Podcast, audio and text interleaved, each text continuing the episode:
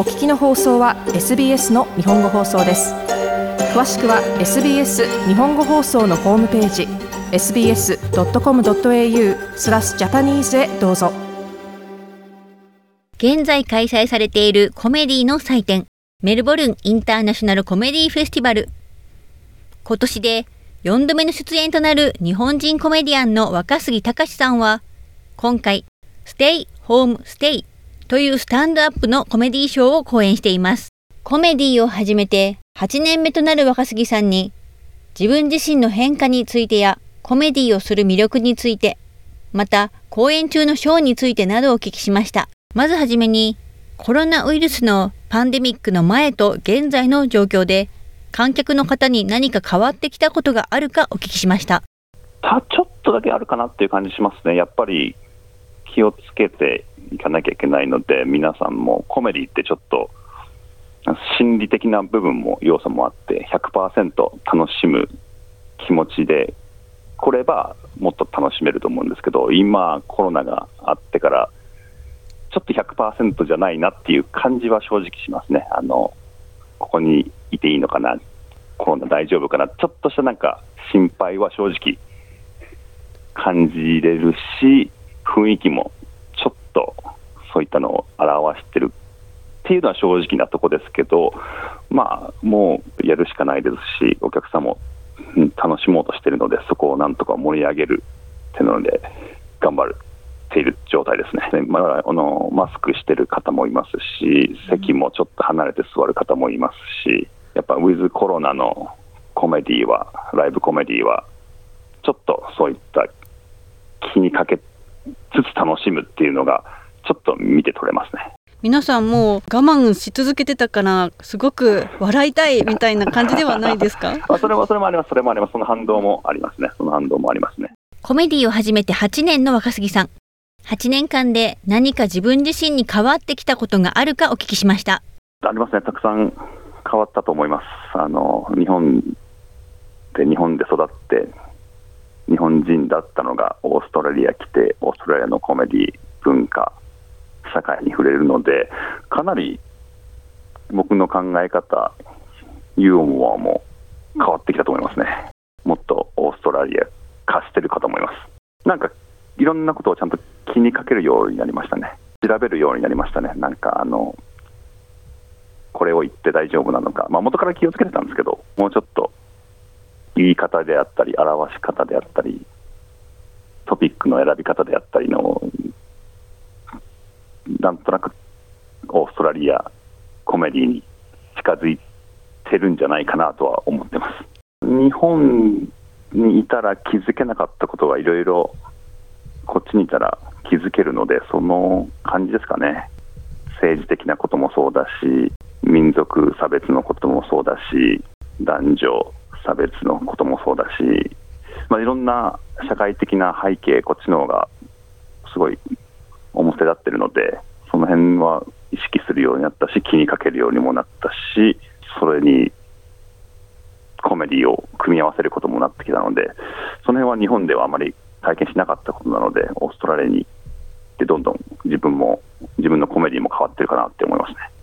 では、コメディアンとして何か大変なことってありますか？大変なことは、あの、チケットを売ることです。やっぱそこは競争なので、まあ、売らないとお金にならないので、そこは一番大変ですね。なるほど。また、若杉さんは、初めて会う人に自己紹介でコメディアンだというと、期待されることにはもう慣れたと語ります。慣れまして、もうあの、ちょっとつついて、あとはさっと逃げるみたいな。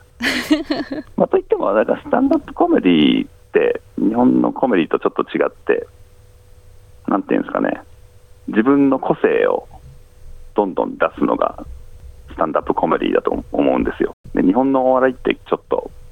キャラクターであったり、コントであったり、ちょっと自分を座ってキャラにネタを託すみたいな、ちょっといいところはあると思うんですけど、はい、なので僕はあまり人と会ってもそこまで自分自身でいるっていうのがスタンダップコメディアンかなっていう感じはしますね。それが面白いかどうかは別と別として、誰かを笑かすというよりかは、自分の思ってること、自分の言いたいことを自分らしく伝えるっていうのがスタンダップコメディで、それは特に普通のコミュニケーションでもあんまり変わらないですね。相方が欲しくなったりとかはしないですか？は特にないですね。そういう意味でスタンダップコメディはすごい大変なんですけど、うん自分自由にできるっていうのもあるし、でもその分自分の責任すべてかかってくるので、そういうとこって大変ではないですか？大変ですし、好きなとこでもあるし、スタンダップコメディの醍醐味かなっていうのも感じてます。コメディをされる魅力っていうのははい。何ですか？もう、まずは、ね、他の人を笑顔にする、笑わせる一番やりがいのあることかなって思いますね。で、あとは、スタンダップコメディは自分の個性を、自分の考えてること、意見を、ジョークに交えて伝えるっていうことなので、それはすごく難しいんですけど、個人的にはすごい楽しくて、やりがいのあることかなと思ってます。また、ネタのアイディアはどのように浮かぶのかお聞きしました。もうそうですね、もう本当に思って面白いな、これ、なんか違和感がすごい個人的に好きで、オーストラリアで生活してて、これなんかおかしいなとか、これは日本のことも一緒なんですけど、日本人ってここおかしいなとか、オーストラリア人ここおかしいなっていう、その違和感をがヒントになりますね。で、それをどうジョークにするか、どう笑いにするか、伝えるかっていうのは、まあ、コメディアンのスキルの一つだと思うんですけど、そこは気をつけてますね。生活の違和感、価値観の違和感みたいなのが、個人的には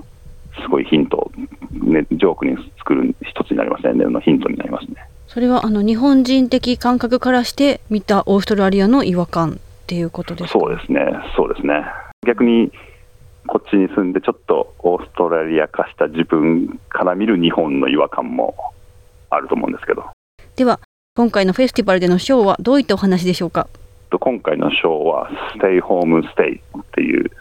ショーのタイトルで、えー2020年パンデミックが始まる直前ですね。僕その時シドニーにいたんですけど、えーでコロナが始まってちょっとパンデミックが始まりかけた頃に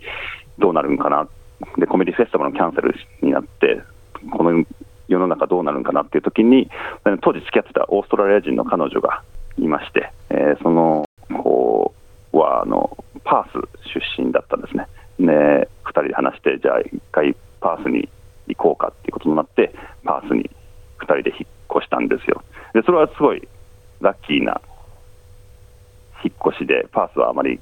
コロナのケースがなかったので、すごいいい判断だったんですけど、あのパースでその彼女のご実家でご両親と一緒に9ヶ月間過ごした、そしてあの、の 実体験をもとに、えーネタを、そのストーリーをネタにして、1時間のショーになっております、スタンダップコメディのショーになっています。彼女の両親と一緒に住むことはコロナウイルスの影響でコメディアンの仕事がほとんどなくなったので大変だったがすごくありがたかったと語る若杉さん。またオーストラリアの家族と一緒に暮らすのは初めての経験だったということです。オーストラリア、たくさん友達もいるし、オーストラリア知ってるんですけど、オーストラリアの家族ってなかなか知る機会がない、なかったんですね。ですごい新鮮で、オーストラリアの家族に一緒に住むっていうのは、すごい個人的には新鮮で、新た新しい発見、文化の違いをさらに気づけることができましたね。楽しい経験もしたし、きつい経験もしたっていう感じですね。それが1時間のショーではい、見せていただけるということではい、あのいろんなこと起きたので、そう面白くジョーク交えて話したいなと思ってます。最後にリスナーの皆さんにお伝えしたいことを聞きましたメルボルンコメディフェスティバル、え1ヶ月間、えーいろんなコメディアンショーをやってるので、えーぜひ時間があれば僕のショーもチェックしてほしいですし、あのぜひねあの、いろんなコメディアン、いろんなショーやってるので、他のコメディアンのショーもぜひチェックして、あのぜひメルボルンコメディフェスティバル1ヶ月間あの楽しんでほしいなと思ってます。メルボルンコメディフェスティバルは4月24日まで開催されています。フェスティバルの詳細については、メルボルンインターナショナルコメディフェスティバル www.comedyfestival.com.au スラッシュ2022からご覧ください。もっとストーリーをお聞きになりたい方は iTunes や Google ポッドキャスト Spotify などでお楽しみいただけます